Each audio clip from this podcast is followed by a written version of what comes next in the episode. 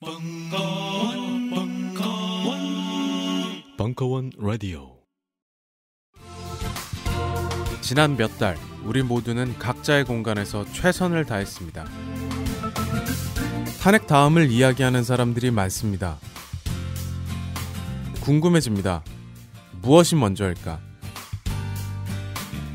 남은 여정을 위해서라도 어쩌면 우리 스스로에게 그간 정말 수고 많았다고 응원하고 위로하는 시간이 필요하진 않을까요?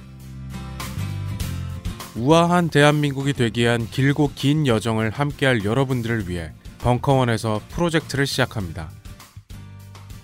3월 매주 금요일마다 진행되는 우아한 대한민국 리빌딩 프로젝트. 괜찮아요? 많이 놀랐죠? 3월 10일 금요일 저녁 7시 거리의 철학자 철학박사 강신주 3월 17일 금요일 저녁 7시 사이다 트위터리언 역사학자 전우용 3월 24일 금요일 저녁 7시 안산 치유공간 이웃 정신과 전문의 정혜신 아직 갈 길이 멉니다. 벙커에서 잠시 쉬어가세요.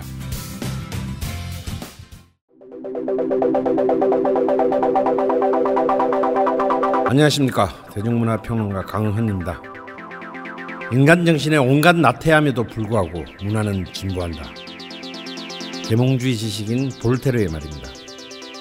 IMF 이후 붕괴된 대한민국의 문화산업 그리고 한류의 극적인 성장 촛불 집회로 대변되는 문화 정치학 그리고 되살아난 블랙리스트의 망령 앞으로 펼쳐질 찬란한 한국 대중문화의 미래를 소망하면서 90년대부터 지금까지 우리가 겪어온 대중문화사의 사건들을 되짚어봅니다.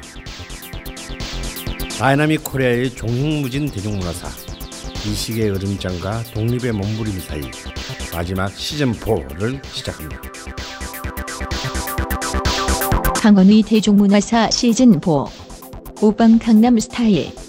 한국 대중문화 글로벌 스탠더드로 진입하다. 3월 27일부터 4월 24일까지 매주 월요일 저녁 7시. 충정로 벙커원 3층 비밀 수련장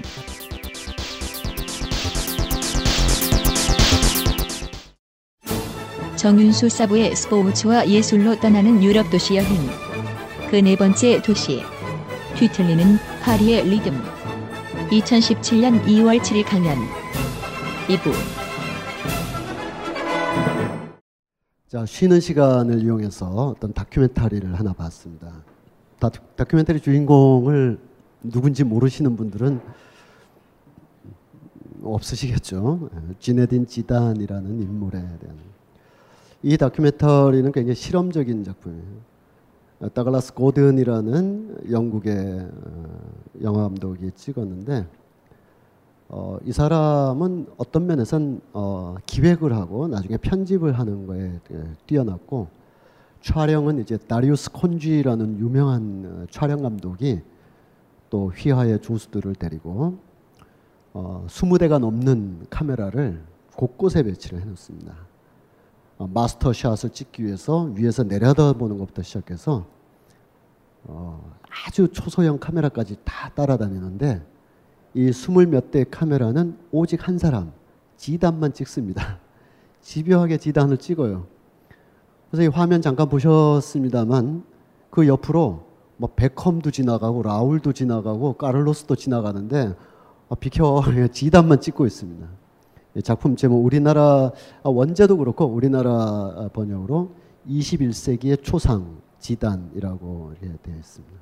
이제 그 얘기를 이제 천천히 하게 될 텐데 어 이거는 이제 시작할 때 전광판의 이미지가 분산되는 거로 이제 시작을 합니다.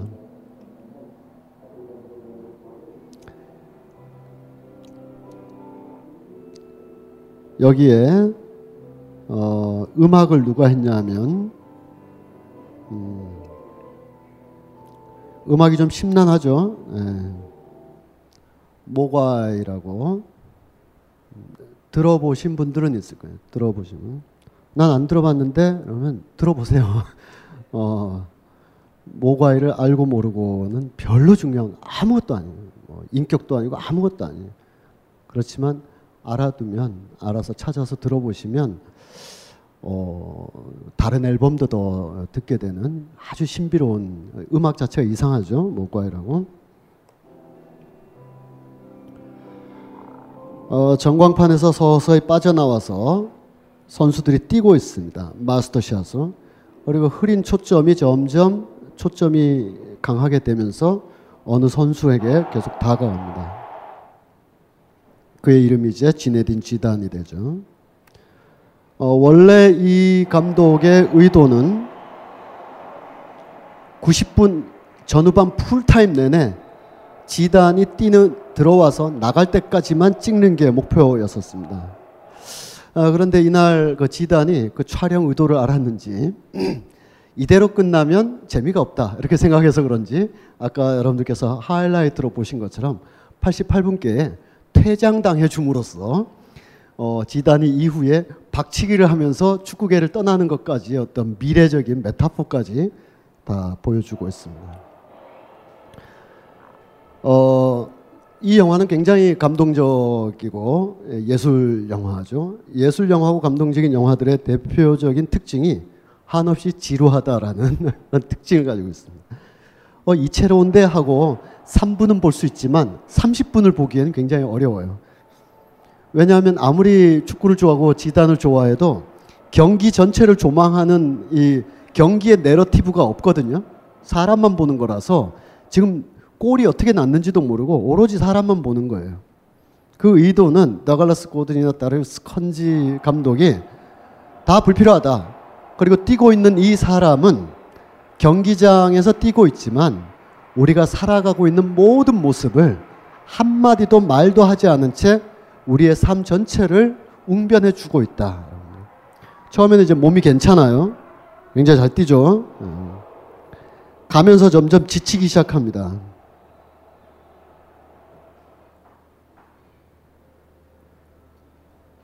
나중에 많이 갔을 때는 그 지단의 헉헉거리는 숨소리 또 다 들리고 그리고 뜻대로 되지 않아요. 알베르 까미가 했다는 유명한 말처럼 어, 나는 축구를 통해서 인생을 알았다. 왜냐하면 17살 때 이미 어, 패스가 뜻대로 되지 않는 걸 알았을 때부터 알았다. 이런 어, 유명한 말이 있는데 뭐 그런 거죠. 삶이 그렇고 축구가 그렇고 다 뜻대로 안 되죠.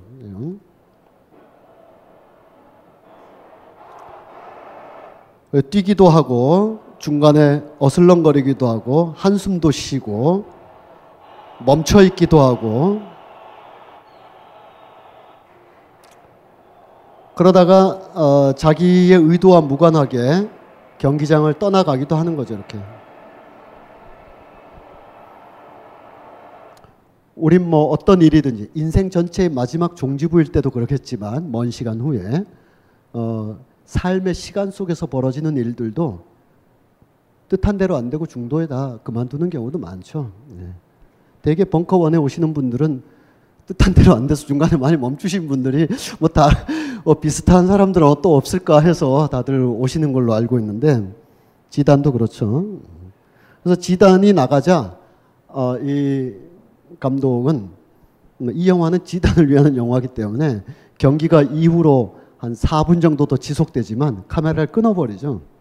우리의 목표는 어, 뜻한 바대로 제 삶이 이루어지지 않는 사람들의 초상으로서의 지단을 찍는 게 목표였기 때문에 카메라는 올라가고 다시 전광판에 그 점점이 뿌연 마치 어, 우리 인상파의 점묘파 같은 어, 그런 화면을 보여줌으로써 영화가 끝이 납니다.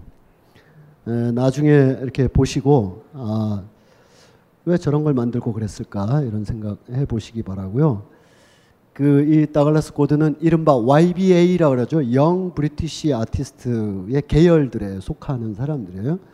우리 지난번에 런던 얘기할 때 90년대 후반에 Cool Britannia 세대이기도 하고 정치인으로 표현하면 토니 블레어 제3의 길 시대이기도 하고 아주 젊은 예술가들이 막 런던을 중심으로 폭발적으로 나올 때 있었죠. 뭐 패션으로는 알렉산더 맥퀸 같은 사람이 있고 데미안 허스트 같은 미술 거의 사기꾼에 가까운 미술 그리고 음, 이 더글라스 고드 같은 영상 미술가들 쭉 나오게 될 그런 그룹 중에 하나입니다. 자, 이 얘기를 왜 하냐면 이제 후반전 이야기를 하나하나씩 해볼까 합니다. 시간이 다 될지 모르겠는데 지금으로부터 한 40여 년 전쯤에 1980년대 내외에 프랑스 역사학계의 쾌거로 불리고 프랑스 역사학계의 쾌거일 뿐만 아니라 그 이후에 세계 역사학계에 큰 영향을 미치고 에, 우리가 아무래도 이제 서구에서 유행하거나 영향을 갖게 된 이론을 거기에 유학 가거나 공부하거나 해서 한 빠르면 10년, 늦으면 20년 후에 시차를 가지고 우리가 어, 좀 받아들이는 어, 지배받는 지배자 서강대 교수의 책 제목처럼 지배받는 지배자의 신세에서 어, 못면하고 있는데 어, 40여 년 전에 유럽 학계에 큰 충격을 주고 그것이 단순한 화제가 아니라 가서 공부한 분들이 또 배우고 익혀서 한국 사회에 적용하면서 최근 10년 안팎에 꽤 지적인 어떤 흐름을 탔던 트렌드라고 할 수 있었던 그리고 단순한 유행이 아니라 앞으로도 더 지속돼야 될 특히 우리나라처럼 기억 투쟁이 곳곳에서 괴멸당하고 기억이 온전히 보존되지 못하고 기억을 호명하는 것이 언제나 국가 권력인 이 상황에서는 여전히 의미 있는 학문적 어, 작업으로 어, 기억의 터, 기억의 장소라는 어, 그런 어, 공부의 흐름이 있습니다. 책 제목 자체가 그렇고요. 피에르 노라라는 프랑스의 역사학자가 주도를 했고 어, 이 사람이 혼자 쓴 게 아니라 거의 100여 명의 사람들이 수십 가지의 프랑스의 근현대사 역사적인 흔적을 가지고 도대체 프랑스라는 게 뭐냐라는 걸 규명했는데 한국에는 다섯 권으로 나와 있고 우리가 잘 아는 개선문이나 에펠탑이나 이런 주요한 기념비, 상징물뿐만 아니라 프랑스는 왜 미식이라고 알려져 있는가? 영국 우리 영국에 가면 항상 놀라는 게 왜 chips and 뭐 fish and chips인가? 영국은 왜 19세기를 주도했던 젠트리에 가고 왜 잘 먹지 않았는가? 대신 혁명을 주도한 프랑스 공화주의자들은 왜 미식을 만들어냈는가? 이런 어떤 생활 습관에 이렇게 또는 골족이라고 하는 혹은 수탁이라고 하는 갈리아라고 하는 이런 어원들은 과연 실체가 있는 것인가? 제가 그랬죠. 우리가 막연히 동경했던 전해린의 독일이나 또는 뭐 이우한 같은 사람의 프랑스에 대한 동경 그런 거 다 우리 조금씩 다 가지고 있어요. 또는 에, 대세는 아니었지만 어, 1년에 그 이제 7, 80년대를 통과한 사람들이 서유럽보단 동유럽의 친연성을 느끼는 것. 뭐 이런 등등이 그 실체적 사실과 조금 다를 수는 있지만 그 자체로 사실 의미 있게 새겨볼 것이 있다라는 것처럼 프랑스인들도 자기들이 자신들의 그 나라의 국호가 왜 프랑스인지조차도 서로 의견이 다른 거예요. 프랑스가 프랑스를 잘 아는 알지 못하는 거예요. 그들이 왜 수탉을 상징물로 삼고 있는지, 왜 경기장에 닭을 넣고 제가 생떼띠엔 아까 얘기했는데 경기장에 갔는데 카메라가 있는데 카메라 렌즈가 좀 길었어요. 못, 못 갖고 들어가게 하는 거예요. 분리해서 하나는 맡겨 놓으라는 거예요. 어, 제가 프레스를 발급받고 들어간 게 아니라서. 아, 그래서 주요 장면을 많이 못 찍었는데, 어, 일단은 두 가지 이유더라고. 하나는 이게 그 선수 초상권 침해. 어, 망원으로 막 땡겨가지고 막 유포하면 선수들 한 명 한 명의 수익과 초상권이 방해되기 때문에. 그 다음에 안전의 이유. 이 망원으로 이 경기장 프레스 사진 기자들은 그런 공간이 space가 확보돼 있는데 관중들은 막 밀집돼 있는데 여기서 막 돌리고 이게 안전상을 어, 물병도 못 갖고 들어갔는데 렌즈로 찍으면 내가 찍을 일은 없지만 문제가 된다. 그래서 옥신각신하다 다 놓고 가고 있는데 옆 게이트에서는 프랑스 아저씨들이 닭을 들고 들어가더라고요. 닭을. 살아있는 닭을. 경기장에 수탉이 날아다녀요. 푸탁푸탁 무서워요. 그들은 왜 수탉을 들고 수탉이 상징물이잖아요. 그리고 프랑스의 유명한 의류업체가 수탉이 그려져 있잖아요. 프랑스 사람들 그 이유 잘 몰라요. 왜 수탉인가? 그러니까 전혜린 씨나 누가 파리 잘 모르고 미넨 잘 모르고 거기를 동경했다. 그걸 지나치게 야박하게 볼 건 또 아니다. 우리의 파리면 됐고 우리의 인도면 됐지 진짜 인도가 뭔지는 인도 사람들도 잘 모를 텐데 그냥 편하게 가자 이런 생각입니다. 그래서 이 에, 책은 프랑스의 1급 어, 역사학자들이 우리의 공화국, 민족, 프랑스의 여러 가지 것들이 실제로 어떤 논의와 구성 작업 통해서 오늘에 이르렀는가를 에, 보여주는 중요한 그 원저이고 오른쪽 사람이 이제 그 베르노라라는 사람이 이런 식의 작업은 1980년대 이후에 심지어 예술사에서도 많이 적용됩니다. 굉장히 유명한 BBC 다큐멘터리로 유명한 사이먼 샤마 같은 사람도 특정 미술, 특히 사이먼 샤마의 미술 특강은 우리나라에서 7회로 굉장히 그 EBS에 불다 하셔서 보시면 많은 공부가 됩니다. 불다. 불다. 이렇게 쓰시는 분들은 불다가 뭔지 모르시는 거예요. 사이먼 샤마라고 치셔서 보시면 아 미술이나 예술가를 저렇게 해석하는 경향들이 있을 수 있구나. 미시사의 변화된 모습이기도 하고 단지 어, 하이힐은 언제 생겼나 왜 코르셋을 하나 이런 단순한 에피소드의 모음이 아니라 어떤 상징이나 어떤 문화적 행위가 어떤 격렬한 논쟁을 거쳐 왔는가 그래서 오늘에 이르렀는가 이걸 밝혀내는 작업들입니다. 그것을 다른 말로 하면 기억 연구라고 할 수 있죠. 집합적 기억이 어떻게 형성됐는가.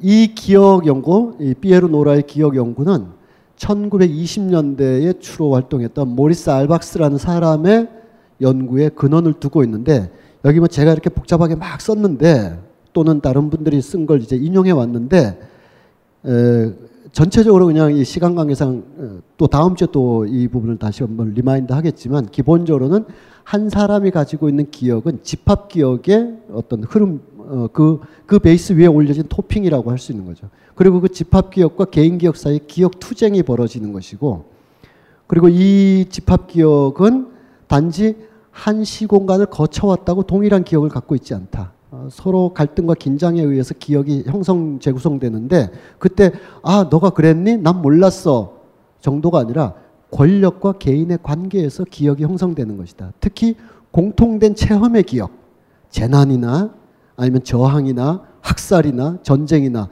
이런 기억들은 개인이 겪을 수 있는 기억의 편린들이 너무 작기 때문에 그 전체를 조망하는 기억은 결국 대문자로 쓰여진 국가 권력이 규정해 주는 기억을 우리가 내면화할 수밖에 없는데 거기서 과연 정당성 있는 기억들이 온전하게 돌아가는가 이런 이야기들이 나오는 거죠. 어, 2014년 4월에 있었던 일 이후로 꽤 많은 다큐멘터리들이 나오고 글 쓰는 분들, 미술하시는 분들이 여러 가지 작업을 했는데 거기에 자주 활용되는 단어가 뭐였습니까? 기억이라고 많이 나오죠. 그게 이제 이런 학문의 영향을 받았다 이건 아니고 어, 이 국가가 세월호나 또는 뭐 대구시 지하철 참사나 삼풍백화점이나 이런 걸 어, 국가가 기억을 정리해 버리거든요. 그리고 그 기억은 이렇게 추모하라고 공간도 배치하고 상징물도 배치하고 끝내버린단 말이죠. 그래서 다른 공간, 다른 상징, 다른 장소가 선택되지 못하는 과정을 쭉 밟아왔기 때문에 이렇게 기억이 일방적으로 정리되면 안 된다라는 것에 대한 오래된 우리 사회 내의 문화적 투쟁의 과정 속에서 기억 보존, 기억 투쟁이라는 어, 그런 작업들이 있는데 맥락적으로는 이런 것과 연결되어 있다. 이 영향을 받아서 우리가 그렇게 한다는 뜻이 아니고 우리 스스로가 예를 들면 삼풍백화점 추모비 어디에 있습니까? 양재동 거기에 그 공원에 있는데 추모비 섹터가 있을 정도예요. 칼기 폭파 기념비 그리고 6.25 기념비 저 끝에 저 어, 삼풍백화점 거기 이렇게 탁탁탁 있고 그 기념비들은 대개 전형성을 가지고 있습니다. 전쟁이든 아니면 칼기 폭파든 아니면 우리 스스로 겪을 수밖에 없었던 재난이든 기억하는 방식은 너무 일방적이고 일률적인 거죠. 또 어떤 장소가 있나요? 성수대교 기억의 장소 찾아가기도 어렵습니다. 어디 있는지도 알기도 어렵지만 안다고 해서 가보다 보면 교통사고 나기 딱 알맞은 곳에 있어요. 성수대교 북단 굉장히 복잡한 램프들이 뒤엉켜 있는 그 어, 어딘가에 갑자기 나타나 있기 때문에 저도 한 번 실패해서 거기를 싹 못 들어가면 저기 그 저 이태원까지는 아니고 뭐 무슨 거 거기까지 갔다가 되돌아와서 다시 청담대교에서 거꾸로 내려와서 또 다시 찾아갈 정도입니다. 물론 거기에 그렇게 배치된 데는 유족분들의 의 뜻도 있죠. 성수대교 근처에 있었으면 좋겠다. 추모비가 이런 것도 있지만 어쨌든 여러 가지 이게 어떻게 기억하고 누가 기억하느냐 굉장히 중요한 겁니다. 뭐 이런 것과 연관해서 잠깐 말씀드려봤고요.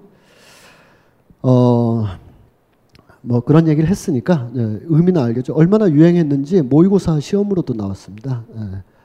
국어 영역 비문학 지문에서 어, 모리스 알박스의 그 주제를 글을 이렇게 제시하고 그와 같은 그에 대한 사례를 해서 이것과 이것의 정답을 골라내라 할 정도로 어, 이렇게 이, 이런 방식으로 이론을 배운다는 건 별로 좋지 않지만 이렇게 수능 참고서에 나올 정도로 이제 이제는 일반화된 어, 이론이었습니다. 에, 그 모리스 알박스가 이분인데 지난번에 베를린 때 안 오신 분이죠. 에, 그분들을 위해서 잠깐 말씀드리면 모리스 알박스 는 1920년대 기억 투쟁에 관한 여러 가지 작업을 하셨지만 1940년대 이제 수용소에 갇히게 됩니다. 지난번에 수업을 들으신 분들은 그 수용소가 어디일까요? 에, 다 바뀌었나? 다 잊으셨나?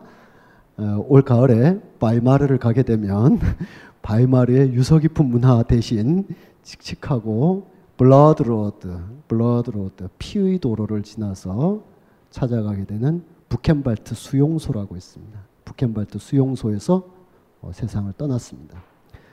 부켄발트 수용소에 굉장히 이, 이분이 뭐 역사의 우연에 의하여 거기서 비극적으로 세상을 떠났지만 어떤 면에서는 기억과 장소와 저항 투쟁이라는 관점에서 보면 굉장히 의미 있는 장소에서 세상을 떠나신 셈이에요. 이분은 누구냐 하면 여러분들 이 사진 굉장히 유명하죠. 잘 알려진 사진입니다. 이 안에 모리스 알북스가 있습니다. 아, 이분입니다. 어, 여기서 이제 완전 해방되기 전에 이제 세상을 뭐 다른 포로들과 함께 세상을 떠나게 된 거죠. 자, 이 한 명의 학자가 기억 투쟁이 얼마나 중요한 건가, 그리고 한 개인에게 누적된 기억이라는 게 얼마나 집합적 기억인가, 이것에 대해서 선구적인 아이디어, 학문적 태제를 던진 사람이 바로 어떤 기억들이 굉장히 상충하고 있는 장소에서 세상을 떠났다는 것도 굉장히 인상적인 어, 새겨볼 만한 우위가 되겠는데 왜 그러냐 하면 음, 다음 화면은 조금 충격적인 건데 자 히틀러가 패망하고 미군에 의하여 포로 수용소가 해방이 됐습니다. 제가 지난번에 말씀드렸다시피 이 바이마르라는 도시가 밑에 있고 한 5km, 10km 곧 뛰어 떨어진 약간 언덕배기에 북켄발트 수용소가 있는데 미군들이 바이마르 시민들을 다 모아서 수용소 정리 작업으로 올라오게 합니다. 그래서 바이마르 사람들이 쭉 올라가게 돼요. 올라가서 수용소를 보는데 수용소가 이미 이렇게 되어 있었습니다. 자, 다시 돌아가겠습니다. 아, 이 화면도 뭐 좀 한 번만 더 보셨죠? 자, 올라간 바이마르 사람들은 굉장히 놀랐습니다. 누가 시신을 이렇게 차곡차곡 쌓아놨는가? 왜 미군은 이렇게까지 정리를 해놨는가? 이걸 왜 우리한테 보여주는가? 이게 기억투쟁의 시발점이기도 한 겁니다. 단지 수용소 정리하고 잡목 처리하고 시신도 좀 이렇게 태워서 이렇게 어쨌든 각각 개인에게는 안 됐지만 어, 삶을 정리해야 되고 하려면 병사들로는 모자라니까 주민들 올라오게 한 건데 어, 미군은 왜 이렇게 배치해 놨는가 이미 무얼 보게 하려고 고유경이라는 학자가 있습니다. 고유경 제가 뭐 다 아는 것처럼 하지만 열심히 공부하신 분들의 책을 읽고 다 얘기하는 건데 에, 원광대 역사교육과의 고유경 선생이 쓴 독일 문화 깊이 읽기라는 책에 이제 이러한 내용들이 많이 나오니까 나중에 더 참조해 보시고 어, 학자들의 추론 내지 의견은 이런 겁니다. 수용소가 그 위에 있고 그 위에서 3년 4년 동안 수만 명이 신음하고 죽어가고 할 때 그 수용소를 건사하고 유지하는데 바이마르 사람들은 동원되지 않았을까? 수용소에 뭘 먹이고 수용소에서 옷 가지며 그걸 독일 군대가 다 알아서 처리했겠습니까? 바로 밑에 주민들이 살고 있는데 그럼 거기서 조달하거나 처리하거나 뭐 했겠죠. 침묵의 동조자들이다라는 거죠. 와서 보라 이거예요.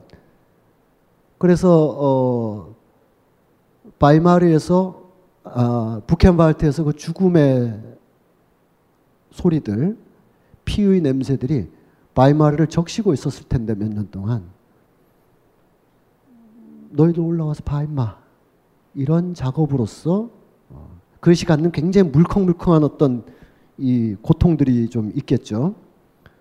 저쪽으로 가지 마. 저 위엔 큰일 나. 뭐 이러면서 사람들이 살았겠죠. 그게 없는 줄 알고 살았겠어요? 그 수용소가 엄청난 규모로 3년 4년을 유지됐는데 그러니까 그 바이마르 시민들한테 올라와서 봐 이 자식들아 라고 미군의 작업이었지 않았을까라는 예, 이야기를 하는 겁니다.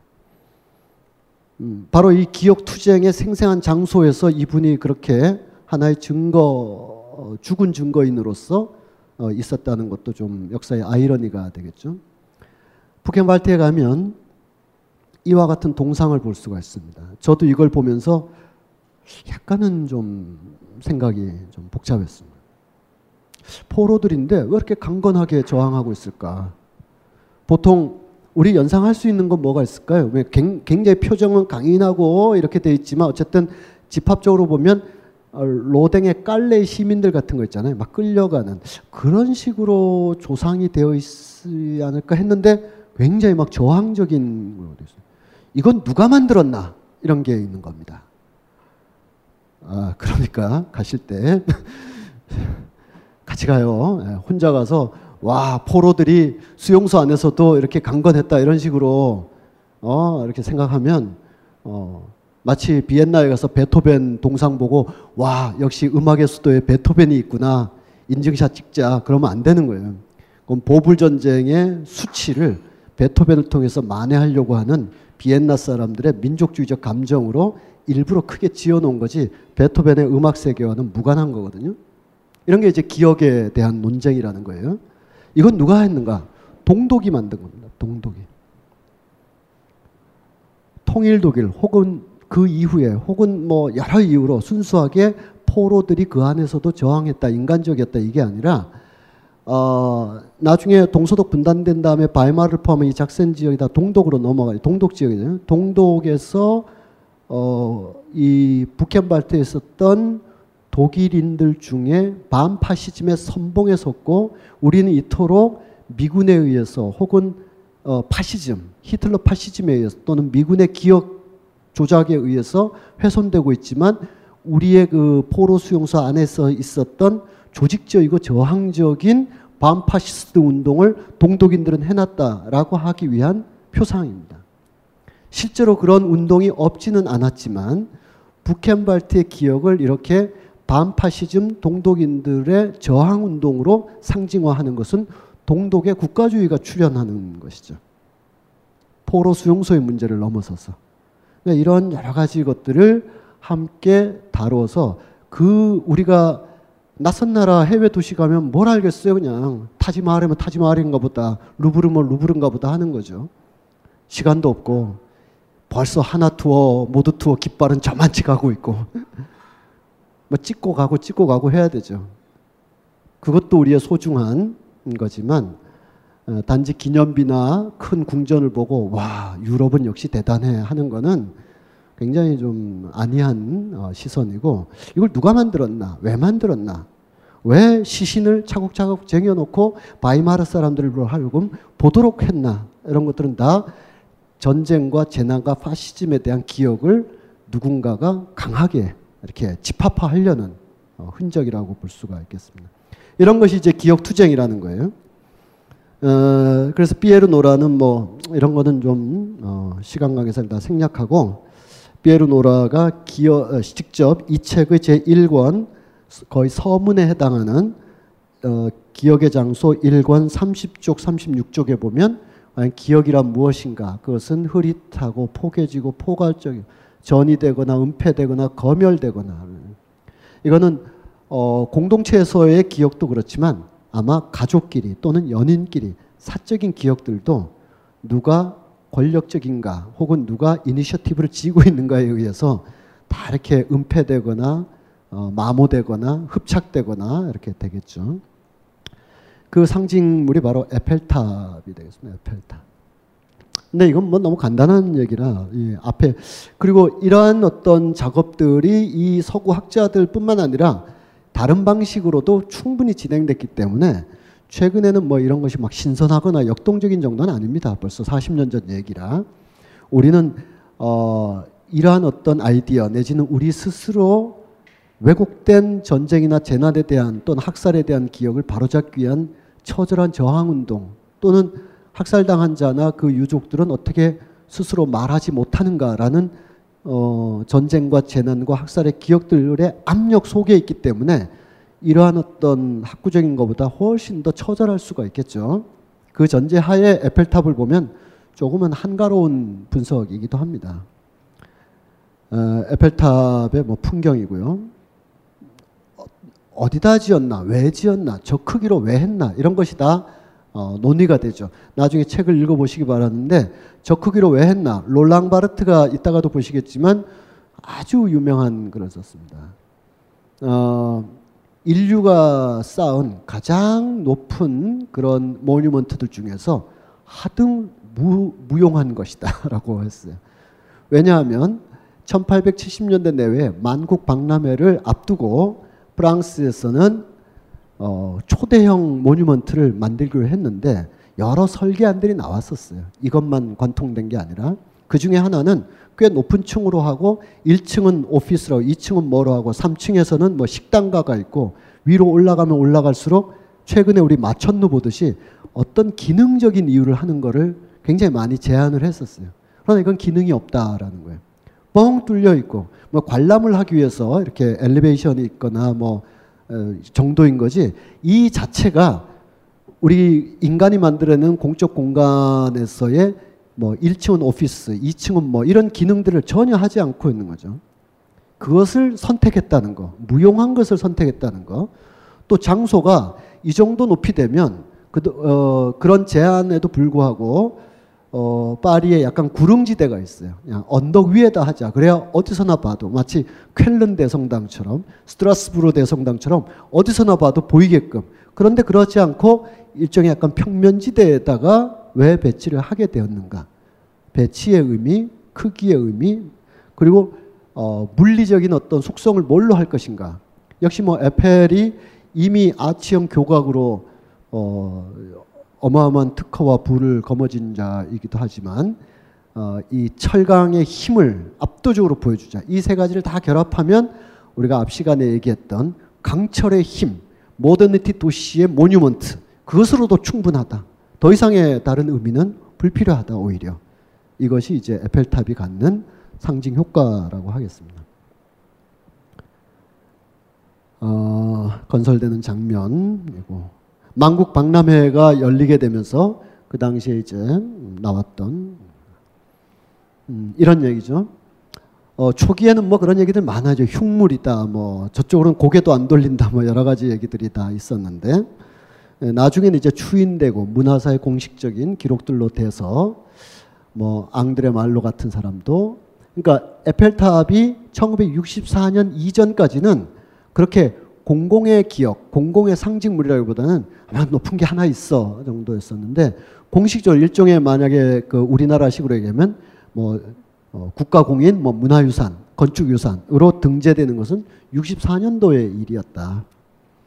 그해 롤랑 바르트가 이렇게 썼다고 합니다. 무용한 전혀 어, 이게 쓸모없다라고 지나치게 표현하기보다는 현실적인 기능을 하지 않는다. 실용적인 기능을 하지 않는다라는 면에서 무용한 것인데 그러나 다른 것으로는 도저히 대체할 수 없는 어, 건축물이고 한 세기의 증인이며 언제나 새로운 기념물이고 이걸 누구도 어느 도시도 모방해 버리면 요즘 일본은 막 아무거나 막 갖다 치면 어 놓죠. 일본에 가면 뭐 어, 도쿄 외곽에 가면 에펠탑 있고 자유의 신상 서 있고 막 그러는데 그런 키치적인 공공 건물이 아닌 이상 모방할 수는 없으나 끝없이 모조되는 대상이고 아주 가까운 일상의 사물이면서 영웅적인 모뉴먼트이기도 한 어, 그런 것이다. 이런 표현들이 이제 어, 2차 대전 이후에 가능했었다.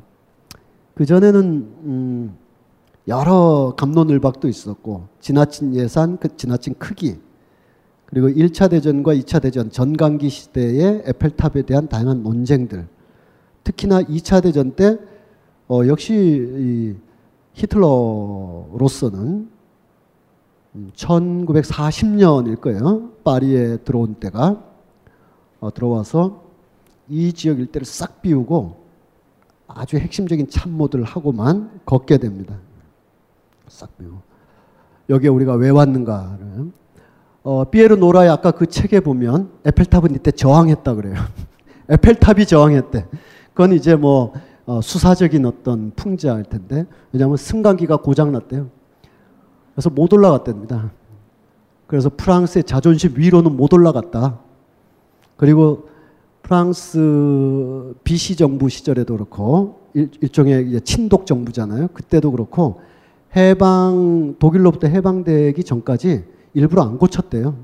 승강기를 계속 고장난 채로 둠으로써 독일인들은 못 올라가게끔 이 에펠탑에 승강기가 레지스탕스 운동을 했다라고 이제 거기에는 그렇게 써 있습니다.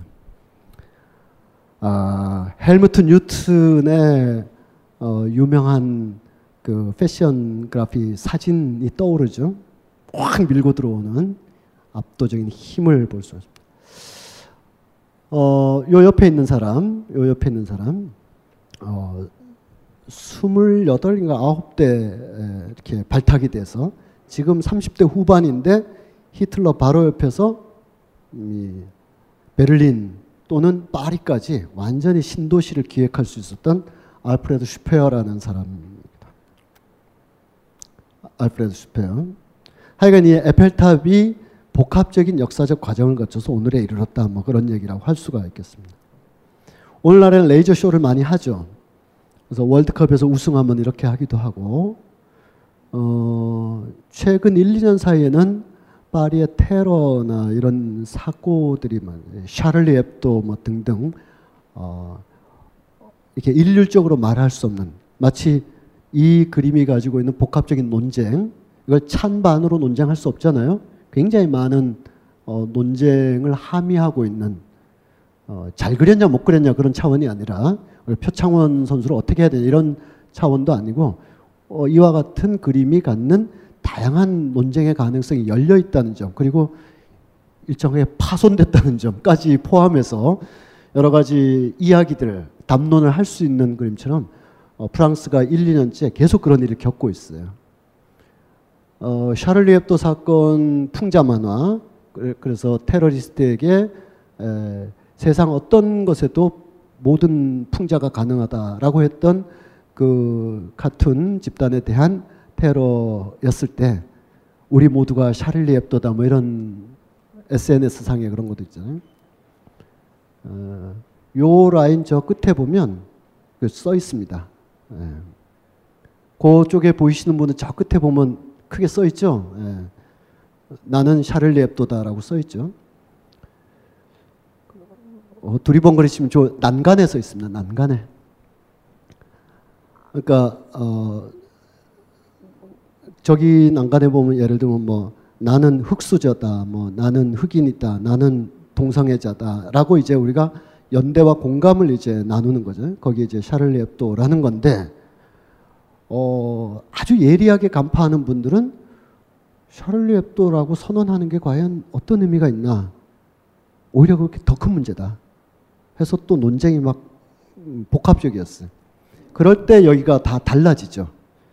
그리고 테러를 당할 때 혹은 어, 주류 프랑스인들이 아닌 사람들이 희생당했을 때 여기 색깔이 막 다 달라지면서 이 에펠탑이 하나의 그 철골 구조물이 아니라 그 당시에 파리 사람들이 생각해야 될 중요한 어젠다에 대한 레이저 빔이기도 하는 겁니다. 뭐 그런 얘기를 어 이런 사람들 얘기도 많은데 다 생략하고 네. 자 그러면 2차 대전 이후에 파리의 기억들이 어떻게 되고 있느냐?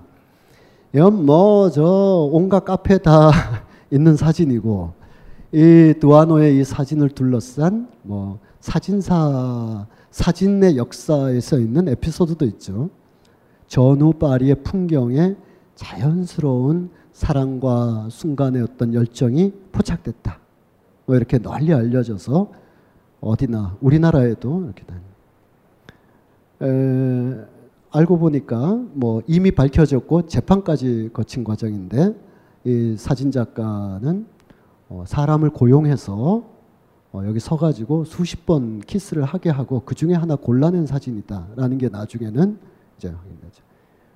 어 그래서 어, 오랜 기간이 흘러서 재판을 해서 내가 바로 이 여인이다라고 주장하는 여성들이 굉장히 많이 나왔다가 그 중에 한 분이 진짜 자기가 어, 어, 저때 말하자면 어, 배우로 예, 기용됐고 캐스팅돼서 어, 이렇게까지 키스를 해야 되나 싶을 정도로 하루 종일 거기서 어, 했어서 나중에 서로 화났다 그리고 몇 푼 못 받았다 뭐 이런 것은 다 사실로 확인된 것이긴 하죠. 어, 그나저나 뭐 그런 걸 다 떠나서 어, 그것이 사실인 것과 아까 제가 계속 반복해 드린 것처럼 그동안 이 사진을 보면서 우리가 떠올렸던 파리나 유럽에 대한 또는 파리 사람들조차도 이런 것을 자기 카페나 이런 데 이렇게 넣어놓고 생각했던 예술의 도시 파리라고 했던 오랜 생각 자체가 이 사실 하나로 다 없어질 이유는 없다라는 생각입니다. 이 생각도 소중한 생각이죠. 근데 이렇게 이것을 사실 그 자체로 보고요. 순간적인 연인들의 아름다운 사랑 이야기라고 인정하고 본다고 하더라도 이렇게만 파리를 봐서는 안 된다. 특히 전후 파리가 지나치게 아름답게 묘사되고 있다. 이런 파리는 어떤가 하는 거죠. 전후 파리에서. 어, 파리를 포함한 주요 도시들은 전쟁 기간 중에 의도적이든 불가피했든 독일군에게 협력하거나 여러 가지 이유로 어, 그런 이끌림을 당할 수밖에 없었던 그런 사람들도 있는 거죠. 그 중에 한 여인이 지금 머리를 강제로 삭발당하고 아마도 독일군 병사와의 사이에 낳은 아기를 안고 지금 사람들의 침과 욕설을 받아가면서 이 둘 중에 어느 것도 다 파리를 얘기하는 건 아니지만 이것만을 우리가 파리의 판타지로 생각하고 있으면 제국의 면모를 못 보게 된다. 그리고 기억 투쟁이 굉장히 왜곡되기 시작한다. 너무 극단적이지만 이런 파리, 이런 프랑스도 존재했다는 겁니다. 이렇게 희덕거리고 낄낄거리면서 같은 동네에 아마도 같은 주민이었을 여인들에 대해서 너 독일군에게 협력했지, 너 독일군과 술 마셨지 하면서 모욕을 주고 있는 이 프랑스인들은 과연 우리가 이렇게 편안하게 볼 수가 있는가? 어, 우리가 보는 파리는 너무 낭만적으로 이렇게 묘사되죠. 한 걸음 더 간다면 이와 같은 일들은 반드시 전쟁 기간에만 있는 것이 아니고 또 프랑스 파리에서만 있는 일도 아니죠. 이렇게 낄낄거리고 모욕을 줘야만 요때를 버티고 생존할 수 있다고 동물적으로 느끼고 가담하고 있는 이 사람들의 모습에서 우리 자신의 어떤 모습도 다 부분적으로 다 깔려 있는 거죠. 작은 학교의 교실에서도 전쟁 기간의 위협에서도 전후의 기억 투쟁에서도 난 안 그랬어요. 저 새끼가 했어요라고 해야만 생존하는 것을 이젠 거의 유의적 차원에서 하고 있는 거죠. 이게 전후 파리의 전후의 파리가 이러한 이제 일상으로 복귀된 것이기도 하지만 이런 일상의 복귀를 위하여 아주 어떤 면에서는 더욱더 살벌한 어, 생생한 기억 투쟁이 이렇게 벌어질 수밖에 없었던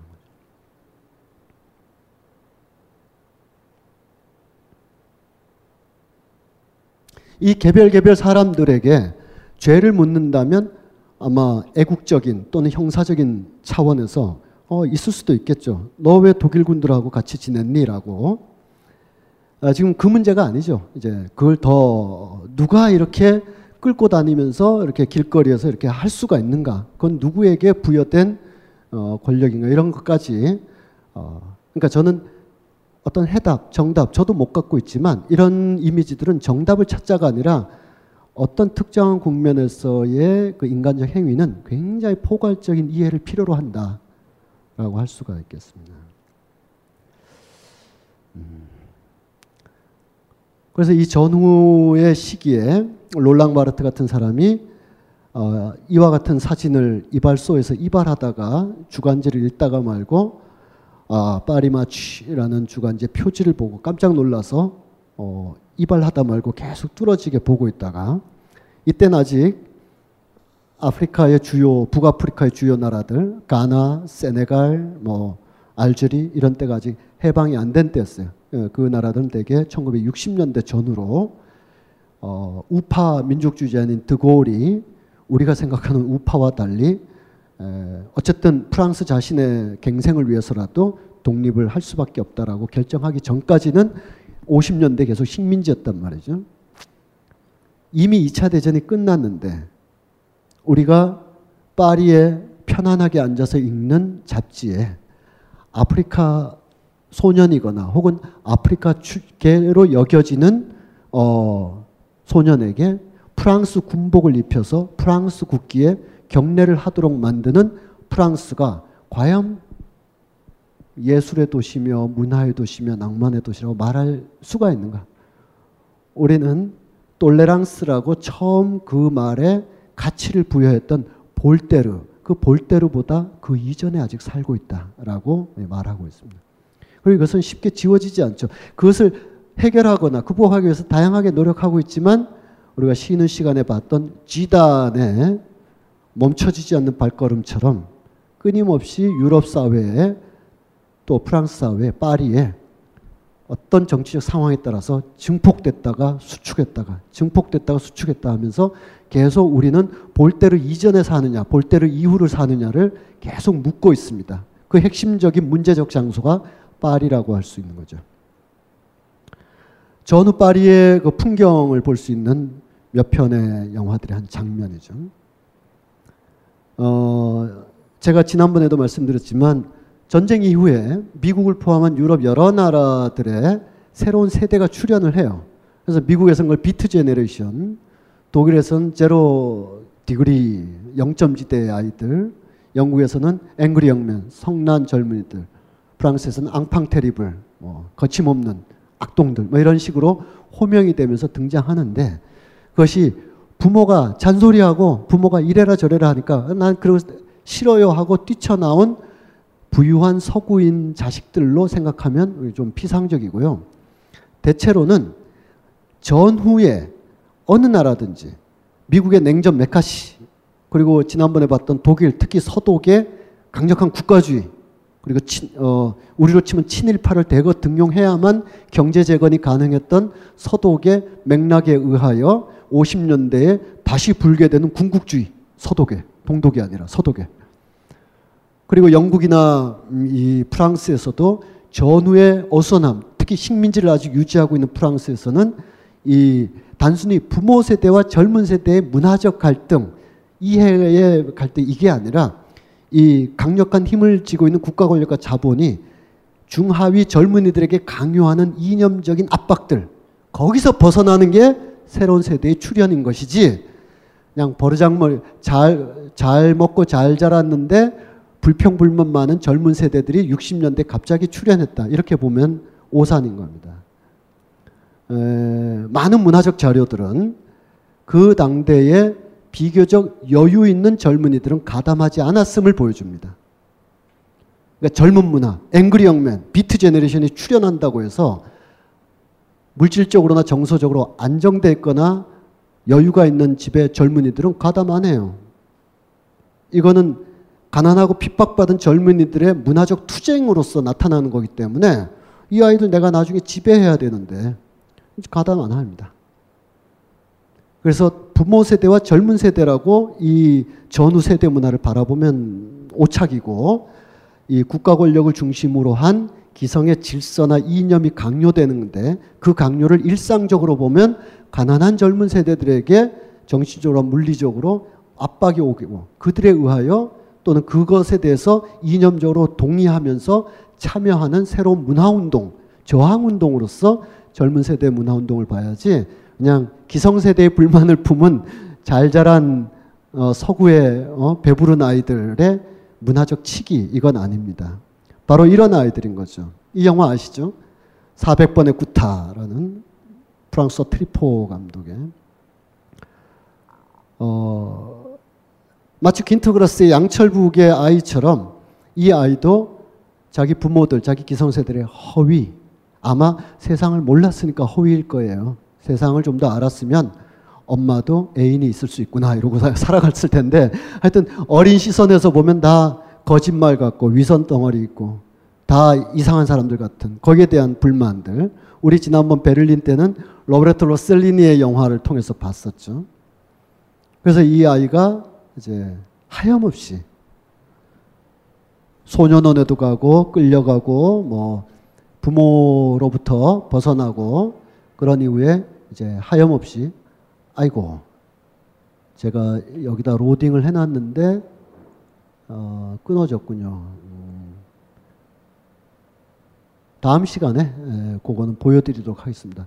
어떤 장면이냐면 이 아이가 나중에 소년원을 탈출해가지고 어느 바닷가까지 막 달려가는 거예요. 이게 헐리우드 같으면 쫓아라 잡아라 해서 막 숨어 있다가 막 성룡 아저씨처럼 도망다니고 막 할 텐데 이 트리포 감독은 그런 게 관심 있는 게 아니라 어, 벗어났지만 벗어날 수도 없는 아이의 허망한 발걸음을 보여주기 위해서 어, 영화 후반부에 5분여 동안 계속 뛰어가는 모습만 보여주죠. 계속 보여요. 계속 보여주다가 마지막 해변가까지 와서 얘가 갑자기 돌아서서 우리를 바라보면서 탁 쓰면서 영화가 딱 끝나는 거죠. 제가 고1 때 그 프랑스 문화원 같은 데서 이거 보면서 누가 웃길래 따라 웃고 누가 박수 치길래 박수 치면서 뭐지? 왜 안 싸우지? 왜 재치 있게 도망 안 다니지? 왜 허망하게 계속 걷다가 갑자기 우리를 보면서 이 상태로 영화 끝나버리거든요. 50년대 전후 특히 파리의 어떤 상실의 풍경을 보여준다고 할 수가 있겠습니다. 또 이런 것도 있죠. 주렌짐. 주렌짐의 주요 장면은 이 68혁명 세대라고 할 수 있는 어, 베로톨루치 감독이 또 드리머스, 몽상가들이라는 영화에서 재연을 했었죠. 루브르, 프랑스, 제국, 권위, 전통 그런 것이 총 집합되어 있는 문제적 장소에서 이 청년이 이렇게 보면서 이거는 이제 몽상가들이라는 영화고 주렌 짐에 있는 것을 재현한 장면인데 이게 이제 주렌 짐의 영화고 재현 40여 년 후에 이거 보면서 이 프랑스적인 전통이란 게 뭐냐? 권이라는 게 뭐냐? 우리가 배우고 익히고 내면화해야 되는 이 걸작 마스터피스의 역사라는 게 뭐냐 이거 맨날 외워야 돼? 제가 이거 이 강의 준비하면서도 늘 그런 고민을 합니다. 우리가 뭐라고 가보지도 않고 가서 살지도 않을 유럽의 도시들을 유럽 사람들보다 훨씬 이렇게 열심히 공부할까? 항상 괴로워요. 안 괴로운 것 같죠? 굉장히 괴로워요. 이 시간에 진주나 부산이나 울산을 연구해도 시간이 부족할 텐데, 우리 왜이 단지 가을에 목욕하려고? 제가 그렇게 살겠습니까? 그런 건 아니잖아요. 여러분들도 가을에 따라가야지. 그럼 미리 공부해야지. 이렇게 오신 거 아니잖아요. 우리에게 유럽은 뭐냐? 이게 고민이 되는 거죠, 항상. 이 녀석도 고민하는데 우리가 고민 안 할 이유가 없겠죠. 왜 얘도 고민하는데 우린 뭐라고 유명, 유명한 건물들, 건축들에 막 경탄하면서 이렇게 고개를 치켜들고 어, 이 비엔나를, 드레스덴, 파리를 이렇게 숭앙하면서 걸어 다녀야 되는가 고민이 되죠. 얘네도 그러는데. 그래서 얘네는 어떻게 하냐면 뛰기로 합니다. 그래서 뛰죠. 루브르를 막 뛰어다닙니다. 경비원은 막 막으려고 그러고, 야, 여기 뛰는 데 아니야. 여긴 전통이 있는 곳이야. 권위 있는 곳이야. 아, 됐어요. 아, 집어치우고요. 우린 뛸래요. 그리고 막 뛰는 거죠. 그것이 아마 한때 반짝였던 5, 60년대 프랑스 68 운동의 한 잔영이 아닌가 싶습니다. 이, 그러한 것에 대해서 문화적으로 투쟁을 벌였던 파리의 예술가들, 특히 스펙타클 이론을 중심으로 했던 기 드보르 같은 사람들, 그들이 나중에 이와 같은 어, 이 전쟁이 독일에게만 책임을 물을 수 있는 거냐 과연 아까 그런 장면들처럼 그리고 프랑스는 과연 레지스탕스 기억 하나만 가지고 그것을 리드했다라는 이유만으로 드골을 앞장 세워서 끊임없는 우파적 힘의 강신을 보여주는 예술의 도시가 아니라 제국의 도시를 다시 꿈꾸고 있는 이걸 우리가 언제까지 견뎌내야 되는가 이게 5, 60년대 파리의 또 하나의 풍경이었죠. 주류적인 풍경은 아니었지만 그러나 60년대 후반에 이제 이것이 주류가 되면서 이들의 문화적 그 재치, 저항 이런 것이 결국은 길거리로 나오게 되죠.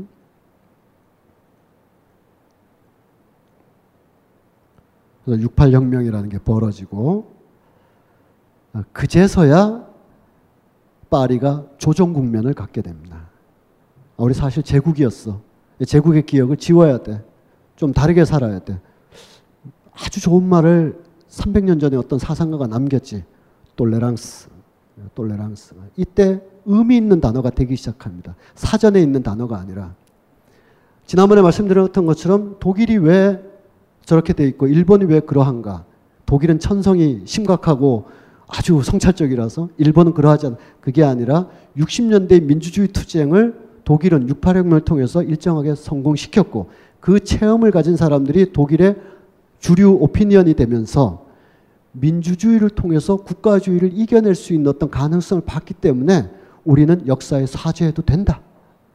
그래서 60년대부터 역사 청산 이 가능했던 거예요.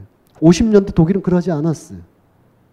일본은 그것을 실패했기 때문에 우파 내지 군국파들이 60년대 학생 운동을 또는 민주주의 운동을 이겨냈기 때문에 어, 역사에 사죄하고 우리가 주변 사람과 함께 살아야 되라는 집합적 체험에서 져버린 거죠.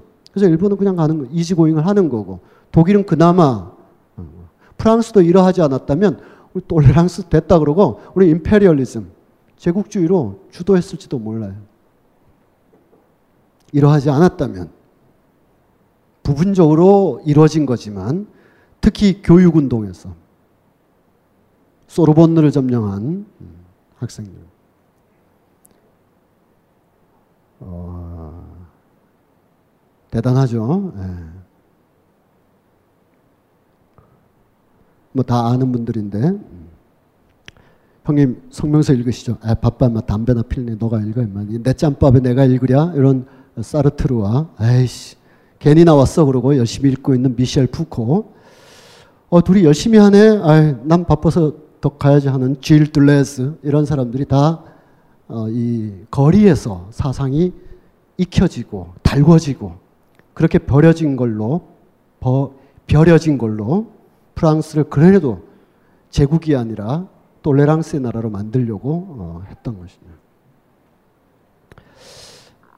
어, 지단 이야기로 이제 마무리해 보면 우리 지단에 대해서는 많은 인상들을 갖고 있습니다. 축구도 뭐 호리에 발다노라는 사람이 있는데 아르헨티나 사람이고 1980년대 아르헨티나가 어, 세계 축구를 막 휘어잡을 때 특히 마라도나하고 휘어잡을 때 어, 우리나라 허정무 우리 선수 나중에 감독도 하셨지만 1980년 86년 멕시코 월드컵 때 아르헨티나랑 첫 번째 경기에서 붙었죠. 그래서 마라도나를 전담 마크하고 허정무 감독께서는 그건 오해다 이렇게 많이 어, 했지만 어쨌든 남아 있는 어, 사진들을 보면 축구가 아니라 태권도를 하고 있는 모습이 여실합니다. 그 방법 말고는 마라도나를 어떻게 해도 어, 그냥 달려가서도 못 잡을 테니까. 그런데 첫 골인가 두 번째 골은 다른 사람이 났어요. 그 사람이 호르 발다노라는 사람인데 이 발다노라는 사람은 어, 소설가이기도 하고 어, 문필가이기도 하고 그렇습니다. 나중에 레알 마드리드의 고문이 되기도 했었어요. 그 사람이 지단을 격찬했습니다.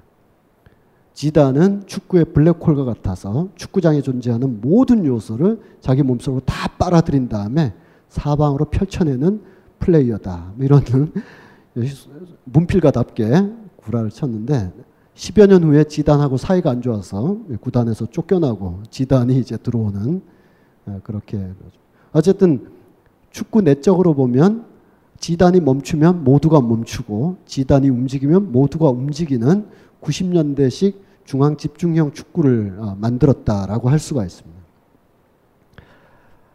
아, 뭐 이런 장면도 있었죠. 이렇게 하는 건 경기 중에 안 되는 거죠. 어, 이날 이 이탈리아 청, 어, 이게 2006년 독일 월드컵 결승전 때입니다. 결승전. 이때 이탈리아가 독일 월드컵에서 우승했어요.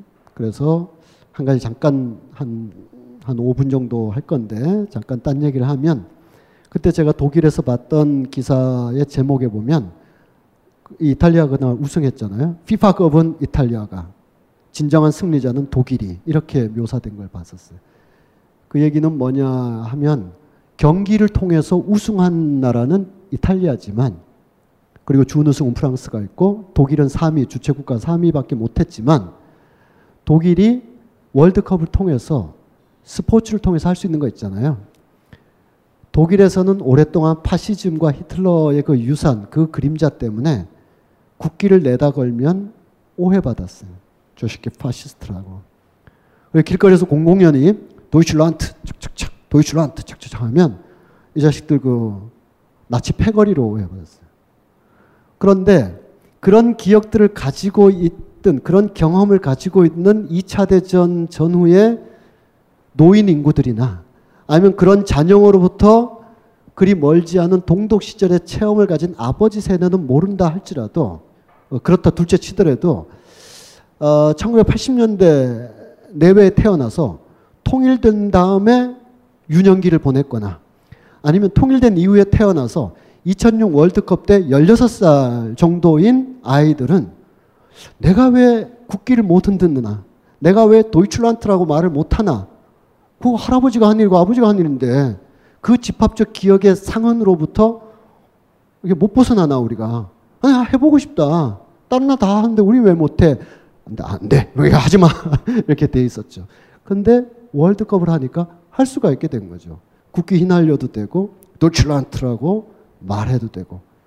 그래서 오랜 20세기의 그림자를 지원해서 진정한 승리자는 독일이었고 피파컵은 이탈리아가 가져갔다. 뭐 이런 어, 얘기였습니다. 반면 프랑스는 지단의 박치기로 남게 됐어요. 어, 프랑스의 당시 언론에서 이런 묘사가 됐죠. 아, 지단, 그도 신은 아니었다. 이런 거였어요.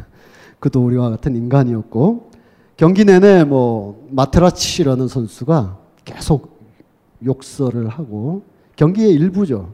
근데 좀 지나쳤나 봐요. 해서는 안 될 범위, 어머니나 누나에 대한 뭐, 상스러운 얘기를 계속 하는 과정에서 벌어진 일이었습니다. 어, 지단은 어, 알제리 출신이에요. 알제리에서 태어난 건 아니고 아버지가 이제 1960년대 초에 예, 알제리에서 밤배를 타고 밤배를 탔다는 건 은유적입니다. 막 구글링을 한 다음에 낮에 이동했는데 그러지 마시고 암중 모색 끝에 쓱 알제리를 벗어나서 마르세유로 도착했다라는 설이 있습니다. 지단은 부정하고 있습니다. 그렇지만 그런 설이 있어요. 알제리도 다 부족 국가라 그럴까요? 여러 부족들이 있는데 그 중에 또 어떤 소수 부족이기도 합니다. 어쨌든 시간 관계상 압축적으로 말씀드리면 어, 일설에 의하면 지단은 부정하지만 일설에 의하면 아버지가 친불파였다라는 거예요. 독립운동에 반대하는. 그런데 알제리가 독립하게 된 거죠. 알제 전투라는 유명한 영화도 있어요. 그럼 독립에 성공하면 어떻게 했습니까? 과거 청산 이루어지겠죠. 그럼 어떻게 돼요? 프랑스에 협력했던 사람들은 빨리 도피를 해야 되는 거죠. 그래서 도피했고 마르세유에 정착했고 그로부터 몇 년 후에 지단이 태어났다. 이런 얘기가 있고 지단은 물론 부정을 하고 있습니다. 먹고 살기 위해서 떠나왔을 뿐이다. 이렇게 했어요. 마르세유는 남부 쪽 말고 북쪽에 가면 허름한 그 곳이 많은데 그 빈민가 출신이에요. 지단은 이렇게 얘기한 거죠. 내가 축구를 잘하지 않았다면 나도 지금 어, 그 생선 트럭을 운반하고 있을 것이다. 생산 상자를 운반하고 그러시고. 지단의 박치기 헤드붓 사건이 있은 다음에 몇 해 후에 역시 알제리계 출신인 프랑스의 유명한 조각가가 퐁피드 센터에서 자기 회고전을 열게 됐는데 실내에서 회고전을 여는 김에 바깥에 이 작품도 하나 어, 전시를 한 거예요. 어, 지단의 이거를 여기 사람들이 몰려와서 예, 많이 사진도 찍고 순회 전시도 하고 그랬습니다. 여기 뉴욕에 예, 여기저기 이동 중에 있고요. 이동 중인 걸 보니까 굉장히 가까운 사이 같아요. 예, 세워놨을 땐 싸움박질하는 거였는데 예, 사람들 와서 이렇게 포도주도 취하고 여기 어떤 친구가 왔는데 어, 대단한 어, 살면서 멘탈은 이 정도는 돼야 된다 이런 생각입니다. 누굴까요? 예, 바로 이, 이 사람이죠. 이 사람. 마테라치가 와서 어, 내가 폭력에도 불구하고 비폭력 정신을 스포츠 현장에서 지켰다. 그걸 기념해서 나를 기념하는 조각이 세워졌다길래 내가 와봤다라고 웃을 수 있는 거죠. 어, 이 친구도 굉장한 멘탈이 아니면 여기 오기 어려울 텐데. 네. 이건 지단 알제리를 방문했을 때의 모습입니다. 어, 이건 몇 해 전 사진인데 어, 레알의 그 레알 마드리드 스페인의 레알 마드리드의 코치로 있는데 어, 그때 이제 어, 안첼로티 감독이 있고 그 다음에 또 다른 감독이 있고 다 이제 중간에 계약 만료 내지는 경질되고 현재는 이제 지단이 감독을 하고 있죠. 아마 이때도 선수들은 물론 실제 감독도 어 너가 감독이냐라는 생각을 하고 있었으리라 이렇게 생각합니다. 너가 다 해라 이런. 실제로 권력은 지단에게로 넘어가 있는 상태예요. 근데 지단은 이런 어떤 축구 내적인 다양성 또 축구의 기술 뿐만 아니라 오늘의 프랑스를 이해하는 코드이고 우리가 쉬는 시간에 나갈라스 고든의 그 다큐멘터리를 잠깐이나마 본 이유가 여기에 있습니다. 어, 이건 제가 마르세유 근처에 가서 지단 의 혈통과 같은 알제리계 아이들이 이렇게 모여 있는 곳에서 제가 지단 트래핑을 몇 번 했더니 몰려와서 축구 좀 할 줄 알거든요. 자, 2002년에 우리는 월드컵을 6월에 치렀는데 4월에 프랑스에서는 대통령 선거를 치렀어요. 어, 그때 이제 르펜, 아버지 르펜이고 지금 장 마리 르펜, 그리고 딸 장 마리엔 르펜, 지금 어, 프랑스의 우파 어, 국민연합을 이끌고 있습니다. 뭐 국민연합 이렇게 하니까 무슨 어버이연합처럼 여기면 안 되고요. 어, 우파, 극우파, 프랑스의 극우파인데 우리나라의 보수파보다는 조금 급진적이에요. 그게 이제 우리의 그 극좌, 극우 내지는 진보, 뭐 우파, 좌파의 스펙트럼을 이만치 갖다 놔야 여기에 맞죠. 제가 자주 드는 비유인데 제가 직접 들은 얘기고 한겨레 신문의 홍세화 선생님께서 한겨레 신문에서 재직 중이고 일하실 때 프랑스 대사관에 새로운 프랑스 대사가 임명이 돼서 여러 언론사 초빙인데 프랑스 경험 있는 사람이 가야 된다 해서 아마도 그런 여러 가지 이유로 홍세아 선생님이 가셨나 봐요. 프랑스 대사관에서 이런 환영 뭐 리셉션 같은 걸 하면서 이런저런 얘기를 하는데 우파 정권이었거든요. 우파 정권이 보낸 우파 대사가 왔는데 한국 좌파보다 훨씬 더 좌파인 좀 다른 경우로 얘기하면 거기서 뭐 무상급식이나 이런 얘기 같은 건 이제 그냥 상식인 얘기인 거죠. 그런 걸로 논쟁 같은 건 안 하는 거죠. 그런 이야기 정도는 안 하는 거죠. 그럼에도 하여튼 우파예요. 극우파로 불리는 사람들이에요. 어, 이 사람은 사실은 이렇게 얘기했지만 그 나라가 겪고 있는 정치적 공기는 그 나라에서만 느낄 수 있는 거기 때문에 우리의 우파랑 다르다 해서 프랑스에서 굉장히 유연하게 받아들이냐 그게 아니라 프랑스의 자유주의적인 기풍에 의하면 정말 있어서는 안 되는 정치 집단인 거죠. 그런데 2002년에 마구 치고 올라오는 겁니다. 프랑스는 결선 투표가 있어서 1차 예선에서 상대방을 누르고 올라갔는데 누굴 눌렀느냐? 좌파의 조스팽을 누르고 올라갔다니까 결선에. 그러니까 이 프랑스적인 사회주의 전통, 굉장히 사회주의적인 전통이 많은데 거기에선 일단 결선 투표에 우파와 극우파가 남은 거예요. 좌파가 밀려서 떨어지고. 그러니까 훨씬 더 이 르페는 강력한 인종주의적 정책 내지는 그 인종주의적인 발언을 아, 정책을 상징화할 수 있는 상징 코드들을 집어서 문제 삼기 시작하는 거죠. 그게 뭐냐 하면 월드컵에 나간다고 하는 프랑스 대표팀 중에서 순수 프랑스인이 몇 명이나 되며 프랑스 국가인 라 마르쉐이즈를 부를 줄 아는 사람 누가 있냐 이 자식들. 내가 대통령 되면 절반 다 바꿔버린다. 어 그래요? 아나 이번에 대표팀에 그러면 안 되나? 이런 정도가 아니라 그것이 가지고 있는 파장과 역사적인 어떤 화약고 같은 걸 터트려 버린 거죠.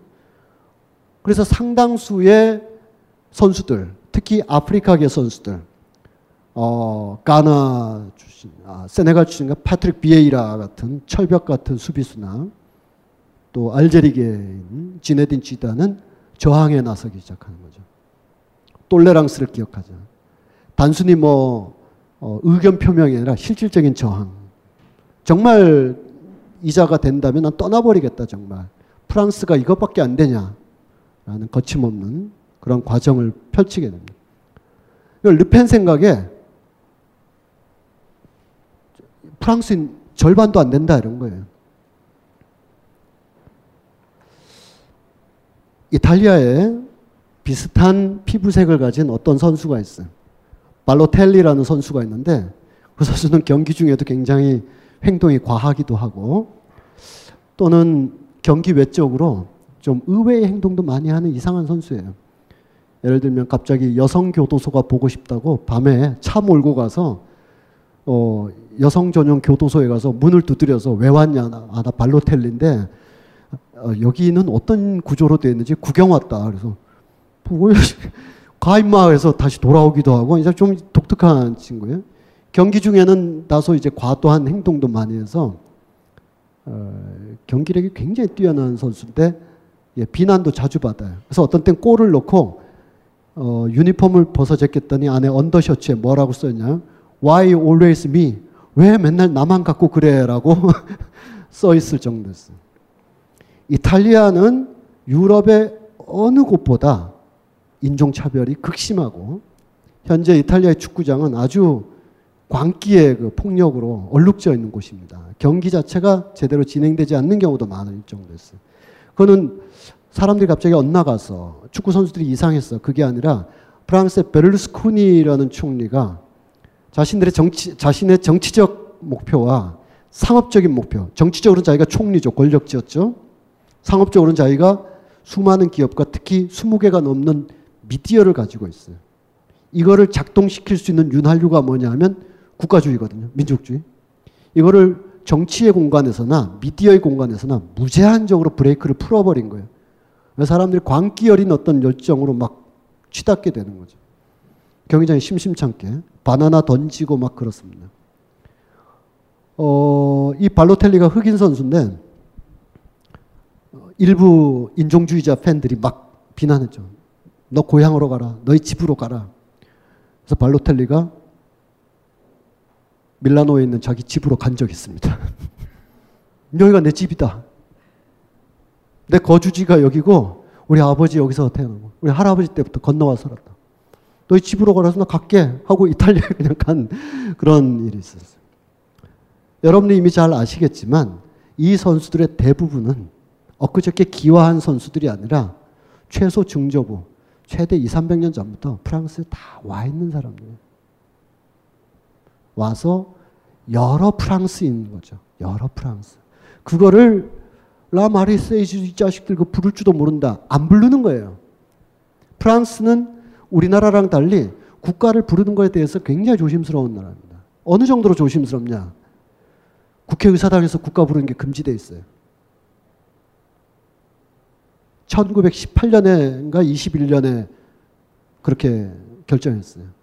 프랑스는 다인종, 다문화, 다양한 사람들이 어울려서 존재하는 인정하기 싫어도 그것이 사실인 그런 나라이기 때문에 그러한 의견들을 다양하게 표출하여서 구성된 의회 안에서 특정한 백인의 공화주의를 표현하는 라 마르세이즈를 부른다는 것은 이건 있을 수 없다.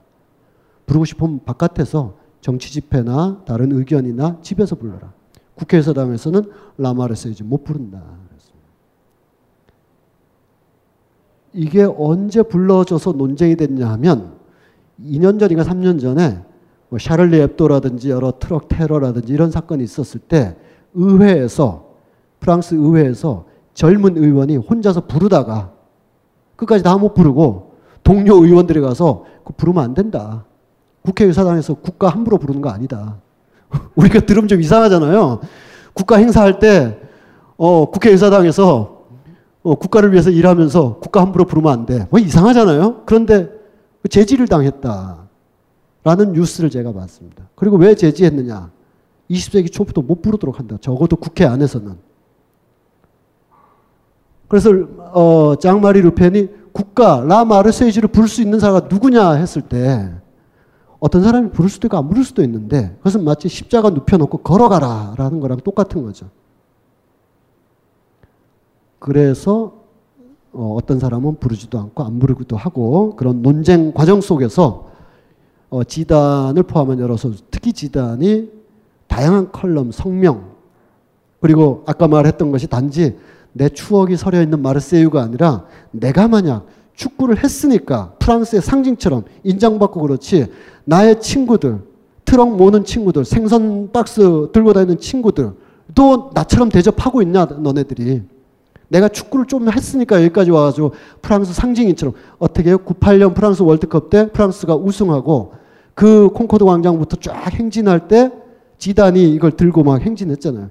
그러니까 프랑스의 국가주의를 드높인 사람으로서 나를 어릿광대처럼 존중은 하겠지만 내가 만약에 축구라도 못했더라면 내 친구들처럼 트럭 장수하고 생선 박스 나르는 친구들처럼 모멸하고 떠나라 그러고 너희 집으로 가라고 그러고 그랬을 거 아니냐. 나 이건 프랑스가 아니라고 생각한다.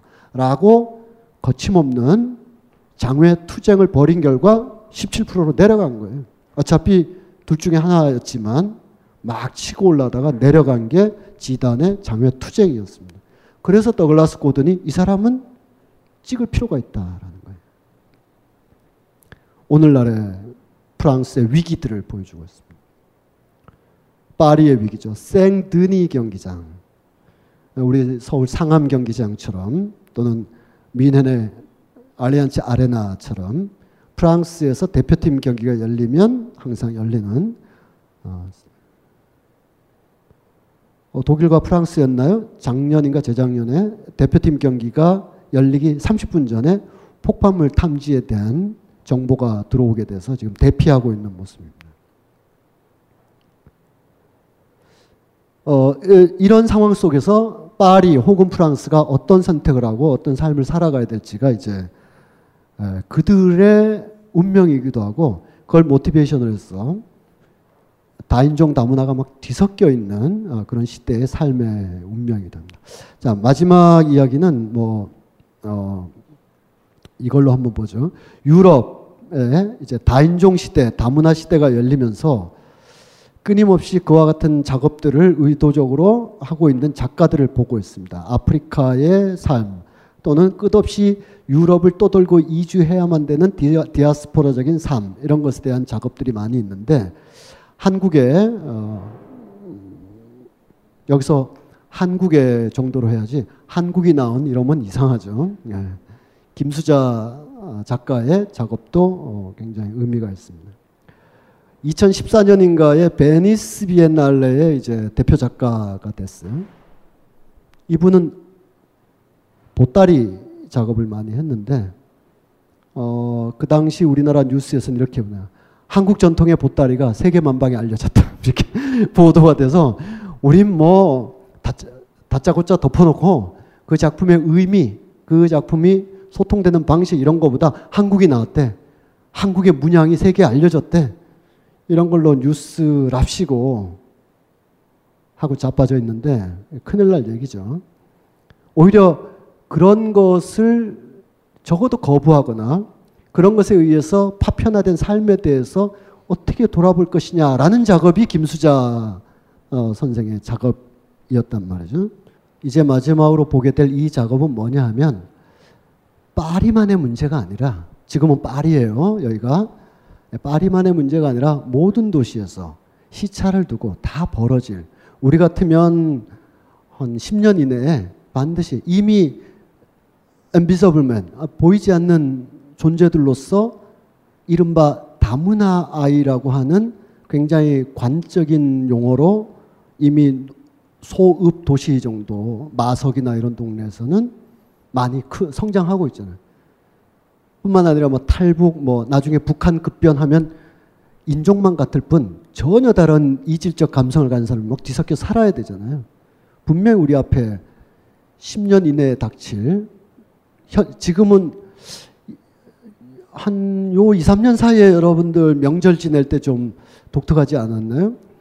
이마트나 뭐 홈플러스 같은 데 가보면 줄을 서 있을 때 어, 다른 문화권에서 온 분들이 명절에 많이 서 있단 말이에요. 그때 어, 요즘 많이 이렇게 오는구나. 그건 양적인 얘기고요. 아마 조금 더 유연해지고 조금 더이 스며들 수 있는 어, 여러 노력들에 의해서 예전에도 있었지만 예전에는 이마트나 홈플러스에서 서 있으면 사람들이 힐끗힐끗하고 막 이러해서 인비서블 안 보이도록 있었다가 그나마 조금 유연해지고 이렇게 되면서 이제 내려온 것이지 엊그저께 제3세계에서 막 몰려온 것은 아닐 겁니다. 보이지 않는 사람으로 우리가 익명화 내놓고 한국인이라는 이 요 틀 안에서 우리가 어떤 여지도 없이 앞문도 뒷문도 다 틀어 잠그고 있으려고 하니까 안 보이도록 되어 있을 뿐 존재하지 않았던 건 아니죠. 그러니까 파리의 문제가 아니라 우리의 문제인데 이 문제를 이제 김수자 선생이 이렇게 풀어갑니다. 어, 90년대 말에 최근에 벌어진 사태와 동일한 것처럼 파리에 대거 난민들이 나타났어요. 그래서 어느 성당에 이렇게 갔는데 어, 성당에서 그렇게 호의적이지 않았어요. 그래서 그 성당에서 강제로 추방당하듯이 신부가 경찰에 신고하고 막 그래서 그래서 거기서부터 꽤 떨어진 다른 성당으로 이동을 하게 됩니다. 거기서는 그나마 약간의 보호와 일정 기간에 한 두, 두, 두 달인가요? 이렇게 있다가 그래도 성당 고유 기능을 해야 되니까 나가야 되잖아요. 그랬던 기억이 있는 거예요. 난민과 이민의 파리를 중심으로 벌인 사건. 그로부터 몇 년 후에 어, 김수자 선생이 바로 그 사람들에게 연락을 해서 그들의 기억과 경험들이 묻어 있는 옷가지들을 보내달라라고 해서 옷을 보따리로 싸서 바로 그 A라는 성당에서 B라는 성당으로 퍼포먼스를 하면서 이동하는 과정입니다. 그러면서 이 프랑스 파리의 똘레랑스가 뭐냐 뿐만 아니라 이 급변한 디아스포라의 대, 국경 없는 대도시에서 우리가 어떻게 살아야 되는가를 대답 없는 아, 말 없는 어, 퍼포먼스로 보여주는 거죠. 이거를 우리나라에서 9시 뉴스에서 한국의 전통 보따리가 세계의 기상을 떨쳤습니다. 그러니까 그 레토릭이 얼마나 이 어, 저, 저, 저열할 뿐더러 이 작품 자체의 의미와 완전히 배반되고 있는가를 알 수가 있습니다. 어쨌든 그 영상을 잠깐 보시면서 오늘 시간을 마무리할 텐데요. 어, 파리의 뭐 주요 모뉴먼트들, 랜드마크들 다 아시잖아요. 자 이렇게 어, 뭐 레츠고 파리 이런 책 보면 다 나오니까 그건 그것대로 소화하시고 파리라는 도시가 겪은 200년의 역사를 이렇게 살펴봤습니다. 다음 주에는 이제 뮌헨을 중심으로 한 뮌헨, 비엔나 그리고 라인강을 중심으로 해서 얘기를 좀 풀어가도록 하고요. 오늘은 김수자 선생의 작업 보따리 트럭이라는 어, 작업을 보도록 하겠습니다. 안녕하세요. 용산에서 가장 믿음 가는 조립 PC 전문 업체 컴스테이션의 이경식입니다. 당장이라도 사용하고 있는 컴퓨터를 들어다 던지고 싶을 때 그럴 때를 대비해 저희 컴스테이션이 용산 선인상가 21동 1층 130호에서 기다리고 있습니다. IT 강국에 걸맞게 믿을 만한 조립 PC 컴스테이션이 신뢰를 바탕으로 그 기회를 제공해 드리겠습니다. 궁금하신 점은 문의 주십시오. 011-892-5568번입니다. 우주 최강의 만족스러운 서비스를 제공해 드리는 저희 컴스테이션이 늘 기다리고 있겠습니다.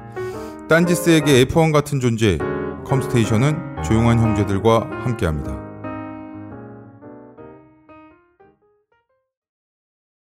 벙 커원 라디오